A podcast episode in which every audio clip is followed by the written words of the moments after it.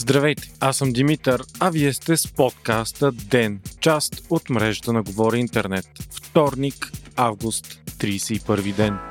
Демократична България отказа да отиде на консултация при БСП за реализиране на третия управленски мандат. С това действие страната все повече върви към предсрочни избори. БСП все пак ще задържи мандата най-вероятно до средата на септември, за да даде възможност на парламента да приеме обновление на бюджета за края на годината. Христо Иванов от Демократична България обяви, че няма да отиде на консултациите с БСП, защото мандатът е обречен и срещата би била пиар на Корнелия Нинова. От своя страна Нинова обвини Демократична демократична България в нежелание да има редовен кабинет и да бъде разграден модела ГЕРБ. По-късно пък Мая Манолова обяви, че има такъв народ и БСП са виновни за провала на третия мандат. Престои депутатите да обсъдят конкретна дата за президентските избори, за които все повече се очертават да бъдат и парламентарни. Председателя на парламента Ива Митева обяви, че най-вероятната дата е 14 ноември. Междувременно не спират сериозните спекулации, че служебните министри Кирил Петков и Асен Василев готвят собствен политически проект. Те имат огромно публично одобрение и анализатори и политолози вече коментират, че ако се явят на избори, биха могли да се превърнат в сръх победител, който тотално да предначертае сегашната политическа ситуация. Економическият министр Кирил Петков обаче отново заяви, че няма да коментира темата, докато е на позицията си. Той уточни, че в следващите две седмици ще се явява само в експертното си качество. Любопитно пък, днес служебният премьер Стефан Янев отговори на въпрос в интервю пред Нова, че би гласувал и би се включил в политически кабинет, зад който стоят неговите сегашни министри. Темата бе коментирана и от Христо Иванов, който в интервю пред БНР каза, че Петков и Василев са самишленици на Демократична България и той би подкрепил техните намерения.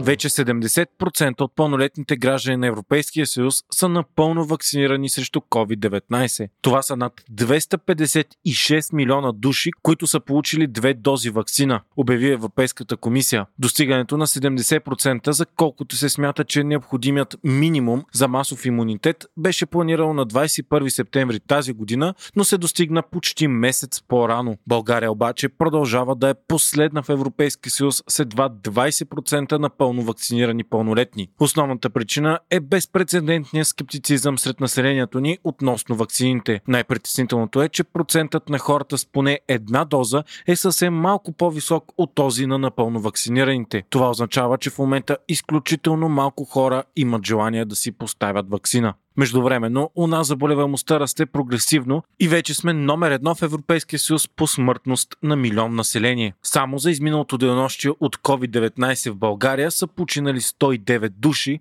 а новите случаи са 2090. 12 области на страната вече са в така наречената червена COVID зона с между 250 и 500 новозаразени за 14-дневен период. На фона на всичко това, отпорът срещу всякакво въвеждане на каквито и да е било противоепидемични мерки мерки е огромен. Служебното правителство продължава да действа плахо и се опитва да се съобрази с бизнеса. От всички страни, ресторантьори, учители, родители, туроператори и много други заплашват с бойкот и протести в случай на въвеждане на нови мерки. От Здравното министерство отговарят уклончиво на въпроси на журналисти и повтарят, че потенциалните мерки са в процес на обсъждане. Положението изглежда безнадежно и всяко решение е грешно. Населението на България е изключително изморено от продължаващата вече година година и половина пандемия и масово отказва да спазва каквито и да е било мерки. В същото време е скептично към най-сериозното оръжие ваксините. Новият делта вариант пък е в пъти по-заразен от сегашните и дори 20% вакцинирани и стотиците хиляди изкарали вируса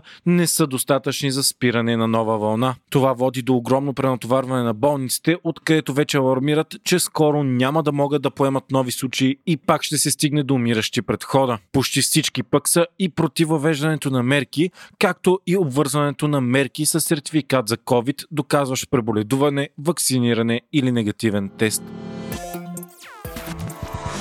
още от деня. САЩ окончателно изтеглиха военното си присъствие от Афганистан, с което официално беше приключена най-дългата война в историята на щатите – 20 години. От 14 август насам бяха евакуирани 123 000 души от Афганистан по въздух, но този прозорец за евакуация изчезна. Така още много хора, помагали на западните сили през годините, останаха в Афганистан, където ги грози опасност от отмъщението на управляващите талибани. Евакуацията беше затруднена и от самоубийствения атентат на входовете на летището летището, който уби десетки цивилни и 13 американски военни. Междувременно бойците на талибаните обявиха победа и започнаха бурни празненства съдя Андон Миталов от специализирания наказателен съд, който беше санкциониран от САЩ заради корупция, няма да бъде наказан. Днес Висшия съдебен съвет не успя да достигне до решение да го накаже дисциплинарно. Гласовете за и против са били 6 на 4, а за да бъде прието дисциплинарно производство са необходими поне 8 гласа за.